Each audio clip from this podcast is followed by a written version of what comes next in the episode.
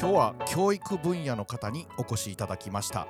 日中保護者が家庭にいない小学生児童に対して授業の終了後に適切な遊びや生活の場を与えて児童の健全な育成を図る保育事業。これをね学童保育と言います。放課後児童クラブとかね様々な呼び方があるそうです。この学童保育を運営されている砂田千秋さん。大阪府堺市で公立の小学校を中心に2 3 0 0 0人のお子さんを見てらっしゃるそうです。いやね砂田さんねこの分野のエキスパートでありながらすごく楽しい方です。そして言いにくい話やのに本当に誠実にお話を聞かせていただきました。そんな砂田さんの学童保育の運営の日々をお届けします。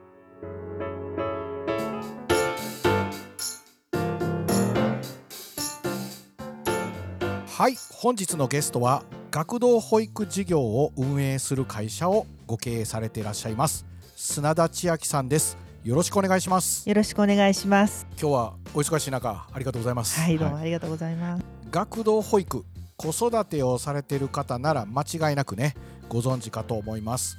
砂田さんはね学童保育に関するエキスパートでいらっしゃいますで早速なんですけどね。はい。学童保育とはっていうようなところからお聞きしたいんですけども、はい。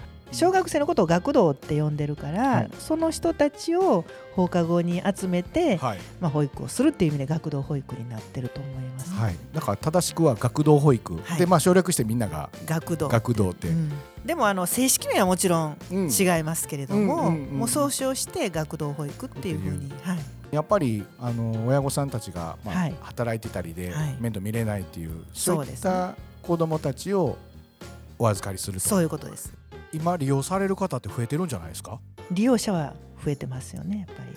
まあね就労家庭の方が多いですもんね。多いです。どんどん就労家庭が増えてきてますからやっぱりどんどん増えてるっていうか、はい、働くご家庭が増えたっていうのと、うんまあ、それがまあ一番ですよね。ですね。あと子どもの安全性ね。安全性か。そこもやっぱり。そうですね。だいぶ心配なことがねいはい。ろいろ増えてますので、増えてますもんね、うん。だからね昔だったらそんなん生かさんへんでも、うん。適当に子供らで遊んどきみたいなことでねそうん。やってたけどそこもちょっとやっぱ防犯上の問題も出てくるから。そういうことです。だからまあ親御さんたちもやっぱり安全なその場所って言ったらね、まあその学童保育に行ってる方が、うんまあ安心ですよねね。今砂田さんの方ではいお引き受けされてる利用者の方ってたくさんいらっしゃるんですか、そうですね。えっと今年の4月スタートでちょっと数えてみたら2800人ぐらいいましたね。ちょっと減って2800人なんで、はいはいコロナ前だったらおそらく3000人ぐらいはい、結構いらっしゃいますね。だったんじゃないかなというふうに。あれ学校終わってからすぐやるんですね。学校の中で基本的に運営してそうまですすよね。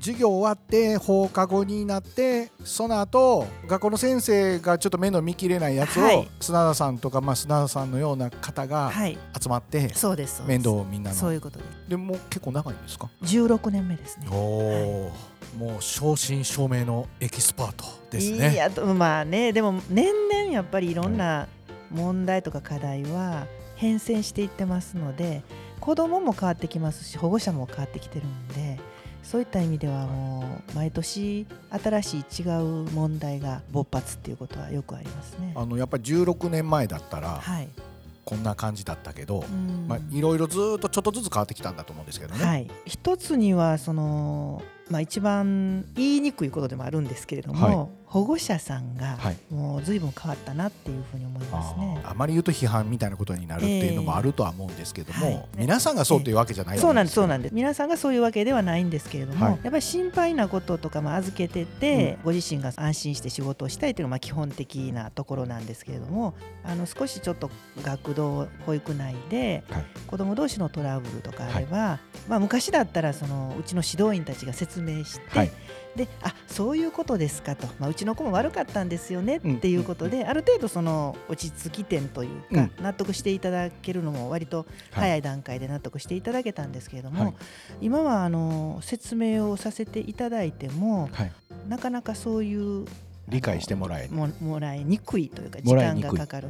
はい。でまた直接あの、まあ、うちのお直接のお客さんである教育委員会の方にはい。連絡が入ったりとか、はいはいそういうことがすごく増えましたね。教育委員会さんからの依頼ということなんですね。託事業委託事業ということなんですか。でそっちの方にクレームというかね。そうですねそういうことを言う方もいらっしゃると、は年々多いんですか？割と増えてきてますね。見いや多分ねあのーそこはねあのー保護者の方が100%変わったからっていうのでもないのかなっていうのはあるんです。まあこれもすごく言いにくいんですけれども、はい細かく見切れてない部分も逆にあるのかなという反省点もあるんで。ですね。まあだから各その現場の指導員の方たちが、はいはいまあ多少ちょっとやっぱり指導員の方にもそのスキル差も多少あったりで、ねはい。でちゃんと見えてない部分もあるのかなっていうはいことなんですね。はい、はいだと思いますね。だから、その密にその保護者の方々と、あの連携取れてたら、はい。そこまでにはならないんじゃないかなっていうふうに思うんですよね。まあそうなんですよね。なんかあのどの世界でもいろいろこう揉め事っていうのは、はい、意外と単純なことでね、ええ、コミュニケーションが不足してたことですよね。そうなんですよ。なんか本当にあの顔の見えるなんとかってよく言うじゃないですか。はいはいそれと同じで顔の見える運営っていうのをはいやっぱり心がけていかなあかんなっていうのはん年々思います、ね。あーまあ、砂田さんがね代表でいらっしゃいます株式会社 CLC 学童保育の指導員の方をね委託先の学校へ派遣し運営なさってると。そうです。研か？修をして。あ研修もされてると。その現場に直接いただはいくっていうことですね。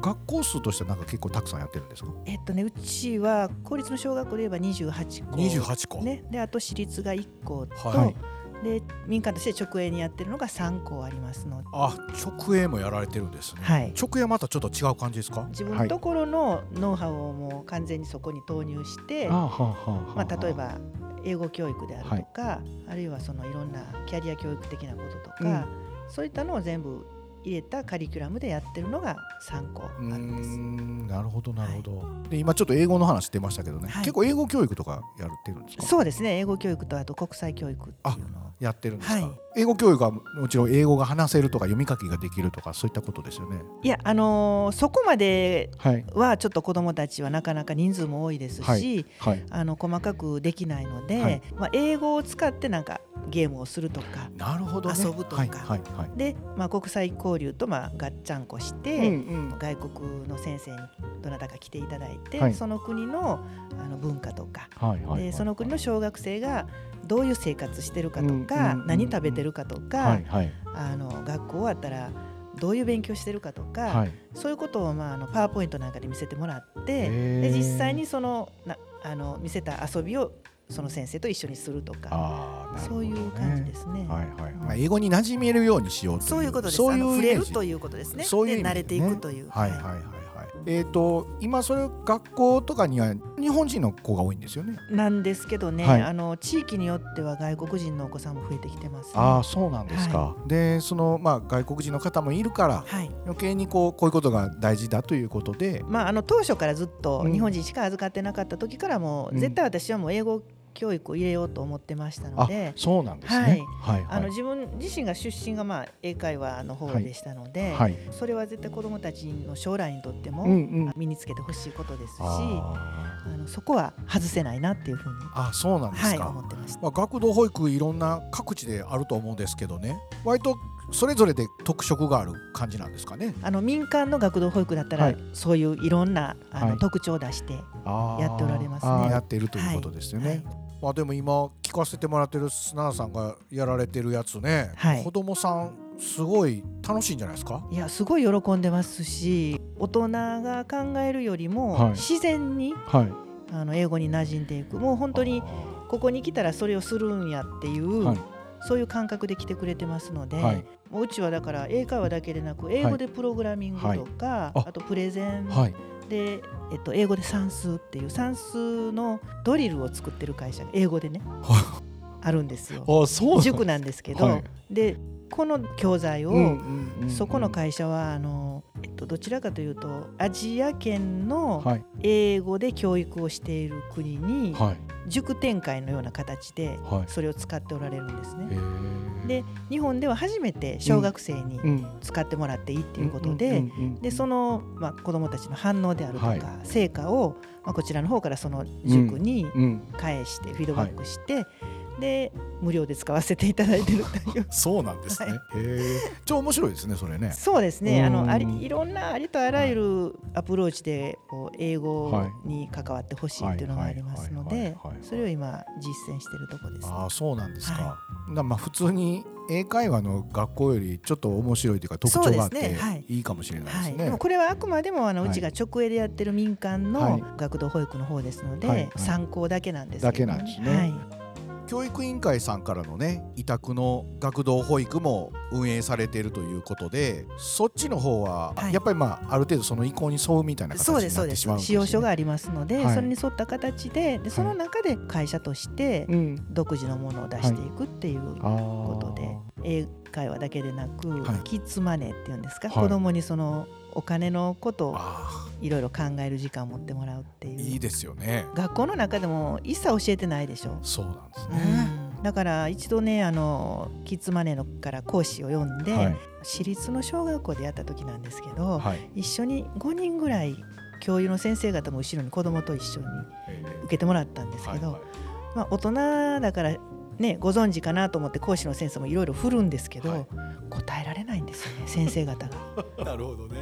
まあ僕なんかでもやっぱりお金の話はそういうのするもんじゃないぐらいのうん。教育受けてきた方だから、そうですね。恥ずかしながら株とかそういうこと全然分かってないですよね。はいはい。まずはどんなことから教えてるんですか？お金の話。まあ、あのそれもゲーム形式にして、はい。まあ、講師の先生がやっておられたことなんですけれども、ドルとはい円のことをはい。一つのリンゴを買って、はい今ドルがこんだけやからはい。日本円にしたらいくらかなっていつ買ったら得になるんかなっていうようなことをあチーム作ってゲーム形式でやっておりましたあいいですね。すごい喜んでましたよ。もうキャーキャー言ってやってました。普通の算数やるより楽しい。全然楽しいと思う。でね。直接そういう、まあ、大げさに言うと金融リテラシーみたいなのがつくので、うんうん本当に保護者の方からも、はい。あのまたやってほしいっていうお声もありましたし、そうですよね、はい。今のそういう内容を聞いてるとね、はい、学童保育、まあ、利用されてないお子さんもいらっしゃるじゃないですか。そうですね。いらっしゃいます。その子らも来たいって言うんじゃない？いやたまにあの、はい。友達から聞いて楽しそうやから入るとかって言ってくる子もいますね。で学童保育に来てる子たちっていうのは、まあ、基本はやっぱりお父さんお母さんがそうですそうです。就労家庭っていうのが。就労家庭ですよね、はいそうなんです、うんでもそんなんじゃない子たちもい、はい。行きたい言うて。行きたいって言ってね。なんかいろいろ話聞いてるとかって言って、はいはいはいはい。いやそうですよね、うん。勉強ばっかりよりもねね。そっちの方がやっぱり身につきやすいと思うんですよ。楽しいからね。はいはいはいなんか他にもプログラムってあるんですか？夏休みに最近3年続けてやってるんですけどね、い、ろいろな大人を覗いてみようっていうタイトルで、はいはいい、ろんな職業のはいはい。方に来ていただくんです。ああのキャリア教育的なそうですそうですそうです。はい。はいでその人たちのもちろん今やってる仕事も、あの教えてもらうんですけど、ええご自身が小学生時代どんな子やったかっていうのをうん振り返ってもらってその時のお話とかえ。それももうめちゃくちゃ面白くって 税理士さんとかね市会議員とか、はい。で塾の先生とか、はい。そういう方に来てもらうんですけど、はい。もう小学時代ダメダメやったやんみたいなね そんな話も全部さらけ出してもらって、ええその方たちその方たちに。市会議員さんの方がちょっとさらけ出してほしいですよね。そうですね、うん。かなりさらけ出してくれてたと思いまですすか。ええそうなんですか。あれはすごい受けます本当に。いろんな職業の方呼んでるんですか？そうですねいろんな職業の人呼んであそうですか。はい、であとは保育士さん。であと元証券マンとかね。ああお金の話に。お金の話ね。いやお金その時はまあ自分自身の話されてましたけれども、んなんで証券会社を辞めたかっていうきっかけの話とあか。あ。で今そのファイナンシャルプランナーで独立されてるっていう話とか。はいはいはいはいそういう、まあ、昼間来れる人でないとダメなので時間のある人で。まあねそうですね。比較的フリーランス的そうですそうな働き方の方ですよね。はい。まあ専門家的なね。そうです。そういう方が来やすいからということですかね。ね。うん。えその方たちってやっぱり小学生の子たちにはい、分かりやすくとか結構えー喋ってるもんですか？そうですね、あのーまあ、ついつい大人の,、ね、あのはい。言葉使ったりした後ではって気付いて、はいい。やっていうのはねって詳しく言うねっていう感じでもう一回こう噛み砕いて話してくれたりとかそんなにね気負わずにああ普通にそうですか、うん、話されてましたね。ああそうですか、うん。いやでもすごいいい企画ですよね、うんあのその指導員の方たちはいの教育というか、え育成にも関わられてるんですよね。そうですはい。指導員の方大体年齢的な感じのいうのはあるんですか？もううちはねできるだけ幅広くいろんな年齢の人に子どもの指導員として働いてほしいと思ってますので、ええ。必ずしもその子育て終わった方々ばっかりじゃなくな子育て中の方にも来ていただくようにしてはいます。はい。はい。で年齢的にも20代学生さんもいらっしゃいますし30代もいる40代50代60あ全部のあそうなんですか、はいはで学生さんもいらっしゃるんですか？はいおります。あの大学生とか。大学生ですね。あ教員免許を取ろうとされてるなるほどね。将来的はい。に教員になろうとして。るあそうなんですか、はい。大学生の方たちってどうですか？その指導員になってる方っていうのは大人の方に比べてどうとかなんかあるのかなと。そうですね。もちろん良さがすごくあって、はい。子どもたちにより年齢が近いっていう近いですからね。はい、あるのでいろんなその共有できる話題もありますし、あなるほどね、はい。あと体力ありますのでね。体力ありますね、はい、一緒に走り回ってくれるお兄ちゃんお姉ちゃんで、はい。そこはすっごく助かってます。あー若手指導員はいいですねそうなんですよ。はあすそうごく助かかってますよ。であと長い年月でずっと人気ある例えばアニメ作品とか、そういったこととかもね共有できますそうもんね。なんですよ。すごいそれで盛り上がったりしてますね。だからその大学生の人たちが小学校ぐらいの時に流行ってたやつがまあいまだにまだ人気があったりすると、はいはいあれあんなんやったねとかいう話になるわけか。うんで僕らの時こんなんしかなかったけど今すごい種類増えてるよねとかああなるほどねね。子供たち僕こんなん知ってるし書けるねんとかね。うんなるほど、まあ、そういう意味ではやっぱり子供らに近いから若い方の力は絶対必要いう部分がありますよね。一緒に遊べるっていうのがね、はいはいはいあのもちろん見守りとかっていうのも大切なんですけど、はい。一緒の、まあ、テーマで遊べるっていう。ね、はいはいはい、あのだから役割的にだからその若い方は子供らにとってはお兄ちゃんとかお姉ちゃそうんですねになりますし。はい。でやっぱりその年齢が違ったら役割が変わってくるみたいな変わのがあるんですってきますね。かね。はい、でそういう意味で言うとその指導員の方の組み合わせとかって何かあるんですか、もちろんそれはもうちょっと考えて偏らないようにはしてます。ばらけるというかそうですね。年齢差がいくつかあっはてい構成しているという形なんですか？はただまああのね認定資格っていうのが必要なので、はいはい。その認定資格もまあ支援員何人入れてくださいとかっていう決まりがあるんですよ、あそうなんですか。はい、定員もあって、はい。その中の何割はその認定資格持ってる人はあとかっていうのがあるので、ああなるほど。じゃあそれなんか例えばその一つの学校に対してうん。資格のある方が何人いててとか、はい、こういう資格っていうか教員免許を持ってたら、はい。研修を受けて、はい。その認定資格を受けれるんですね。はい。で、えっと、持ってない人に関しては、はい2年以上の経験が必要で,、はいはいでそこで初めて認定資格が受けれるっていうなんです。はいはいはいはい。で中身的にははい。放課後児童支援員としてうんのうんうん。いろんな要件がありますので、はい。それを満たしてるというような内容の、はい。まあ、研修を受けると。いうああそうなんですか、はい。でその条件満たしてはい。指導員の方はい。を派遣すると、はいまあ日々ね運営されてていろんなことあると思うんですよ。でもこれはちょっとしんどいなと思うやつって何かあります？人事的なことです、めちゃめちゃなんかあのうんあれです。大体の悩み事って人ですもんね。そうですもううちは人動いてうんなんぼですから、うんマンパワーの会社ですので、だからまあその指導員の方もそうだし、はい。で子供らとのまあね、はい。やり取りもそうだしで親御さんとの関係性もそうだそうしいうことです。全部が人なんですね。そうなんでなかなかやっぱりねクオリティを均等化するっていうのは難しいああやっぱりそうなんですね。はい、で会社としてのもちろん理念の下に、はい。いろいろやっていきたいとかこうしていきましょうっていうのが必ずあるじゃないですか、はい。そこに全員がきっちり当てはまるかって言ったらやっぱなかなかそうでもない、うん、なね、ここは大丈夫やねんけどここはもうちょっと改善してもらわなあかんねっていうような、んんんそういうパターンがほとんどですね。ああそうなんですね。はい。だからもうそんなことをずっといろんなことを考えてると。そうですね。毎日そういう感じですね。しんどいといえばしんどいけどやりがいがあるといえば。しんどいだけですね。あのあれですもんねしんどいことが好きなんですね。いやそうでもないですけどね。でもね私あの、うんうん。割とねあのあれなんですよ。すぐ忘れちゃうし 夜寝れなかったこと一度もないというね。あ結構修羅場あったんですけど、うんうんうんうん。よく眠れるんですよ。それはそれ。これはこれ。そうそうなんです。そうなんですね。最初の頃はね、うんうん。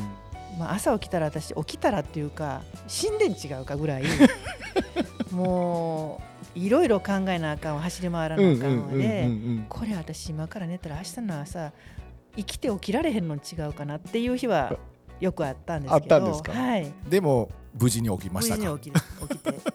今でも生きてますみたいな。今はまあ今でもね 元気でね、まあだからずっと続けてらっしゃるんですかね？だと思います。でうちの,、まあ、あの運営の幹部なんか見てても、はい。うまくいってる人、はい元気にやってる人はみんな同じですね。あー。まあいろんなことはあるけど、うん。ちゃんと寝ましょうと。寝られへんという人はやっぱりいないですねその幹部には。続かないですかね。だと思います。そんなんそんまず無理でしょうね。そうですよね、あれよく言いますよね。寝るとこう情報が再構成されるっていうかね。はいはい。リセットされるっていうかね。んそれとねもう一つね、はい。あの今この短時間で考えきれる以上のものを抱えてしまってるから、はい。そんな時間ないやん。それやったらもう寝てしまおう。どっちかでそっち違うかなと思うんです。あのいっぱい山積みやからね。いっぱい山積みやから。だから一個ぐらいのことじゃないよってことんですよね。でしかもそんなすぐに解決できるような問題じゃないですし、まあ、時間が解決してくれるっていうこともよくあるんで、ああそうか、はい、あの人の気持ちってやっぱり時間が経つと変わるんですよね。ああ必ず。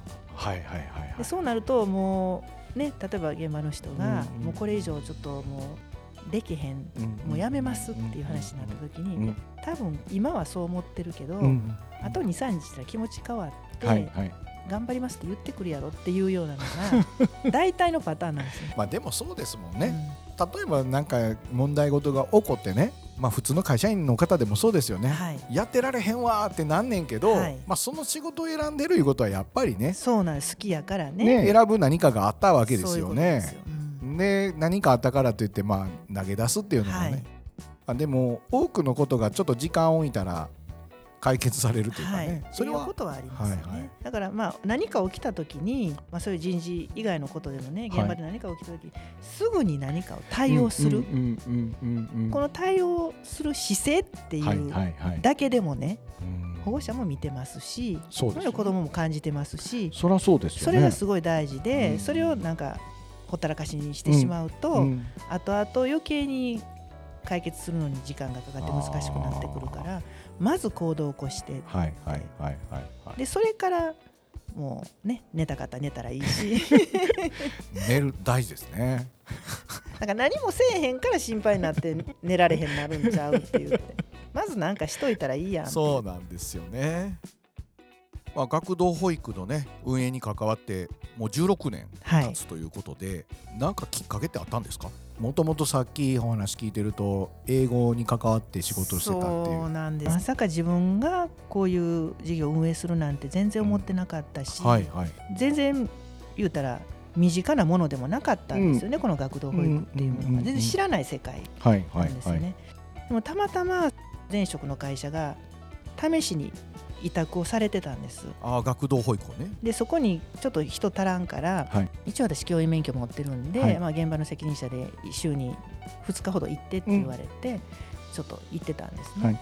でその時にその役所の方が、うんうん。これから全面的に民間委託をしていくから今まで直営市の直営やったけれども、全面的に民間委託をしていくから、もし会社をこう法人化していくはい。のを考えてるんやったら、はい一回この入札みたいなもんですよね。プレゼンするんですけど、はいはいはいはい。それに出ませんかって言われて。あー僕全然その世界知らんかったからそそういうのもそんなんあるんですね。私も全然知らなかったんです。よ、それってどういうことですか？詳しく教えてくださいって言って、はいだから実はこれを出るにははい。企画提案書も出さなあかんし、20分ぐらいのプレゼンもせなあかんし、はいってそんな無理です私、ちゃんとしたことないですから、うんうん前職でも、でいやええねん。とにかくあの出てくれたらっていうなんかものすごいざっくりしたね。ざっくりしてますね、うん、前職の時もという教育に関わる何かやったんですか？あそうですそうです。あの子供の英会話、はい。3歳はいの子供さんから、はい。高校生までのはい英会話クラスを担当してたんです。ああそそうなんですか、のはい、その英会話の学校を経営してる会社にいらっしゃったんですか？ですそうですそうです。でそこでそういう講師とかされてたっていう。そうです。そういうことなんですね。ははいはい。でそこから独立して、あのちっちゃく英語と韓国語と中国語のうん。スクールをあ。して、はい。で先生に来てもらってはいやってたんですけれども、はいはいはい。まあ、それだけじゃ全然その収入はいはいはい。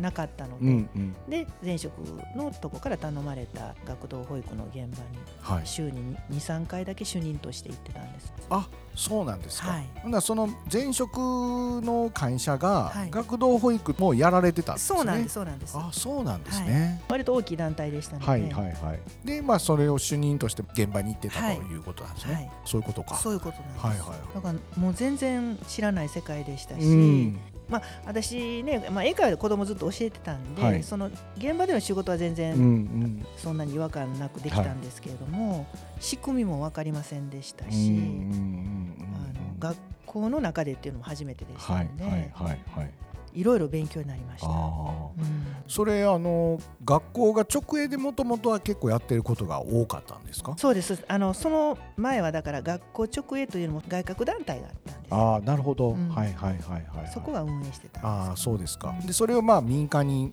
どんどん委託しようという意向があって、はいなかなかこれ事業にするっていや本当にも大うもうどうなるかっていう感じでした。で準備期間もそんなに長くなかったですし、はい。おそらくその市の方がもうとにかく早くはい。一歩進めたいっていうはい。とこやったと思うんですよね。はい。だから今まで担当してた市のはい。担当の方もはい。本当に協力してくれましたしうん。何から何まで教えてくれてえスムーズにいけるようにはいはいはい。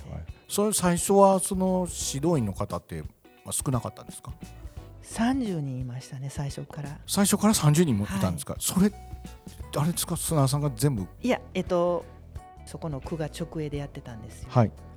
で区が雇ってた30人はいはいはい。をそのまま引き継いだ。そのまま引き継いだんですか、でないと無理ですよそんな短期間で。そんなんね、うん。無理ですよね。でそれでも引き継いだら、はい。急にその指導員の方って、まあ、雇われるの砂田さんに雇われる形そういうことですね。そういうのってみんな違和感ないんですか？違和感あったと思いますよ。あったんや。もうあの頃16年前って、うんうん。今まで直営でやってたはい。公的な仕事がはい。株式会社がするっていうことで、はい。ものすごいしかもちょっと田舎やったんでね、はい研修のためのね、はい。場所を公民館はい。なんかに借りようと思ったら、はい。え株式会社？はい。うちはそんなん貸せないですとかね言われたことあります。ああそんなんもあったんですね、まあ今はそんなことない。今はそんなことないです。ない。もう全然ないですけれども。なんかまあ当時だったら前例がないみたいなことで。そうですそうですそうですそういうのがなかなか通らなかったと。通らなかったり。でおそらく働いておられた方も今まで直営でねあのはい。雇われてたのにいきなり株式会社っていうことではあ。すごい違和感はあったと思いますね。そうですよね、うん。でもあの、はい。ちゃんとそれは元の担当の方がきちっと説明してくださってたので、ね。比較的スムーズに、うんうん。でそれがもうねあのご自身嫌ならもう、うんここでもうねやめていただいてもいいしっていうような話も。あそういうこともちゃんとはいはい。した上で、はいそうですそうです。で砂田さんの方そうですよっていう残はい。残るかはい。どうかっていうことだったんですね、ああでも30人いきなりいねきなり30人でしたね。仕切らないといけなかったっていうことで、はい。でも今思えば懐かしいです、あたったそうなんですか。30人やったんやっていう感じ え今何人でしたっけ？今実際毎日動いてるのは450人ですね、人いらっしゃって。はい。で学生とか入れたらもう登録の人まで入れたらはい。600人近いと思います、ね、はいはいはい、まあ、男の人と女の人どんな比率も一緒なのやっぱりね比率的に女性の方が多い仕事ではあると思います。そうですね。はい、ずいぶんあの男性の方も増えてきましたけれども。はいはいはい。たくさんねその指導員の方いるといろいろなことを把握するのが大変だとは思うんですけど。そうですね。めちゃくちゃ大変です。そこが一番大変。そうですね。そこが一番大変ですね、はいはいはいはい。まあそうですよね。でそれに対してのなんかまあちょっと多少のね、ご意見も聞いたりとかする、そういうことですね。ですよね、うん、何か新しい動きとかあるんですか？実はあの、まあ、4月1日にオープンした、はい、あオープンされたんですね。はい。今までとは違うちょっと離れた場所のところ、はい、場所に。でうまくいけば、はい、そこの市にも進出したいなっていうあなるほど。いいですよね。民間でちゃんとしといたら、はい。はい。はい、まあ、注目もしてもらえるし、はい。はい、あちゃんとやってくれるとこあるんやったら、はい。はい、民間委託進めようかっていうふうに思ってもらえるための、まあ、一つの材料として考えてるんです、ね、あの民間委託やっぱりまだしきれてないっていう行政もあるんですか？いっぱいあります。いっぱい。そういう自治体でも全然まだまだ、違います。ああそうなんですか、はいはいだからまあ大阪はね、はい、比較的そういう民間に託するっていうもう形になってきたそうですね。進んでます。だいぶね、はい、だ他のまあ自治体とかだったらちょっとまだ進んでない、うん、まだ進んでないみたいですね。まだ進んでない県とかいろいろ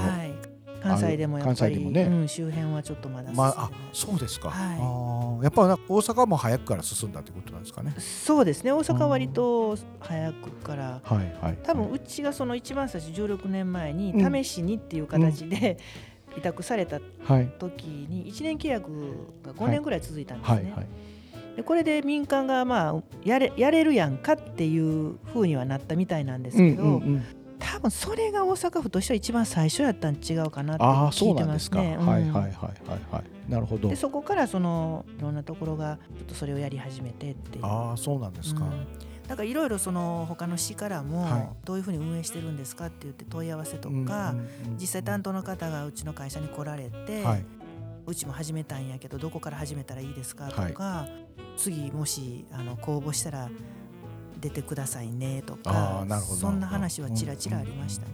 あそうだったんですね。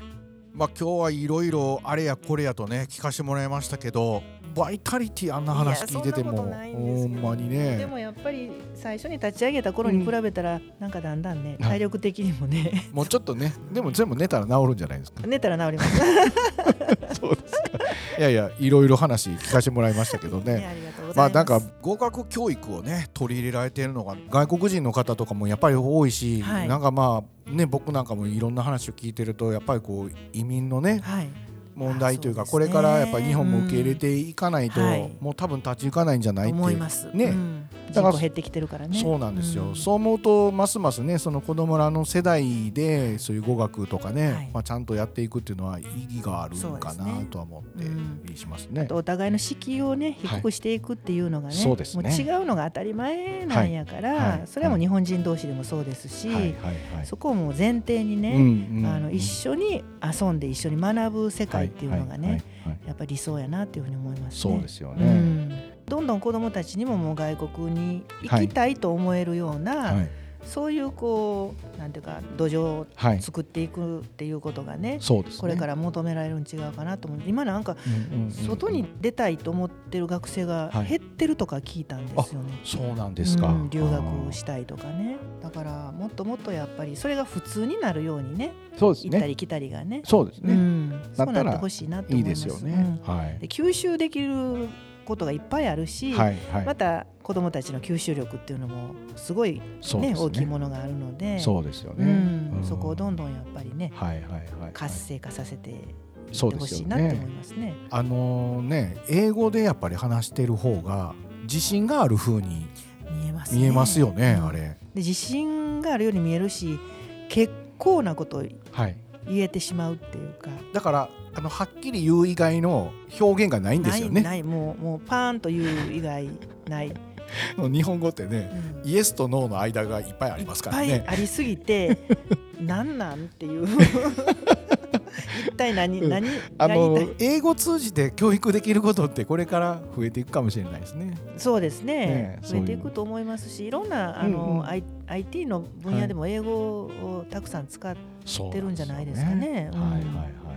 そういう意味では本当にどんどん身近になっていくと思います。そうですよね。うん移民の問題がこれからええ。日本立ち行かなくなるから、やっぱりまあ本当にその辺のね言葉の壁が少しでもなくなる、子供らの年代でなくなるようにしていかないと。そうですね。そうしていかないと、うん。なかなか本当にあの孤立しちゃうっていうのがあるんですよねそうですよね。どうしても、はい。うんうちでもたくさんお預かりしてる南米の方とか中国の方も、はい。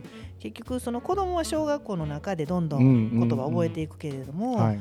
親御さんがはいもう母国語しかもう使ってない、はい。職場でも母国語しか使ってなはい。い状態、こちらとコミュニケーションがやっぱ取れ取れなないっていうね。うん子供を通してでしかうん話が伝わらないっていうことになっちゃう。難しさがね、うん。ありますよね。まあだからその辺がねやっぱりまあ今の時代に合うようなことをはい。今されてると思うのでね、ぜひまああのしんどいわんと。寝たら治る寝たら治る。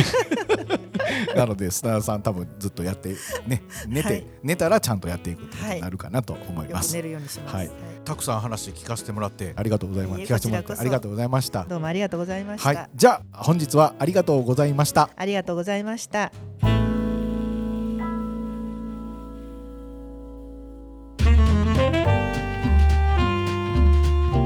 学童保育で働く人全般に有資格者無資格者問わず学童指導員と呼ばれていて有資格者というのは放課後児童支援員2015年に創設された資格だそうです。お届けしましたお話の中で私混同してお話ししてましたので改めて補足させていただきます。全国的にも就労家庭が増えて利用者が年々増加して登録児童の数は毎年過去最多が続いているそうです。それに伴って待機児童も同じく年々増加とのこと。現在社会課題の一つになっているようです。サービスを受ける側からすれば子供を預けるんだから質が高くて当たり前というのが前提にある。サービスを提供する側からすれば受け入れする人数や場所環境もあってどうしようもないこともたくさんある。それぞれの立場があるから衝突することが多々あるんかなって考えさせられます。残念ながら心ないことや過剰な対応を迫る親御さんも少なからずいらっしゃる。それは指導員や有資格者の支援員が少し至らなかったことが原因かもしれない。砂田さんは運営側でありながらどっちの立場でもないっていう視点をお持ちで今日のお話はね。ちゃんと分かってない私でも偏見を持たず聞くことができました。めっちゃ勉強になりましたね。現場はたくさんの問題がね山積みだそうですけども今日の名言寝たら大丈夫。なんとかなると。これ大事ですね。私も悩むことがあったらこの言葉を思い出していっぱい寝たいと思います。てなわけで今夜はこの辺で。北直哉でした。Thank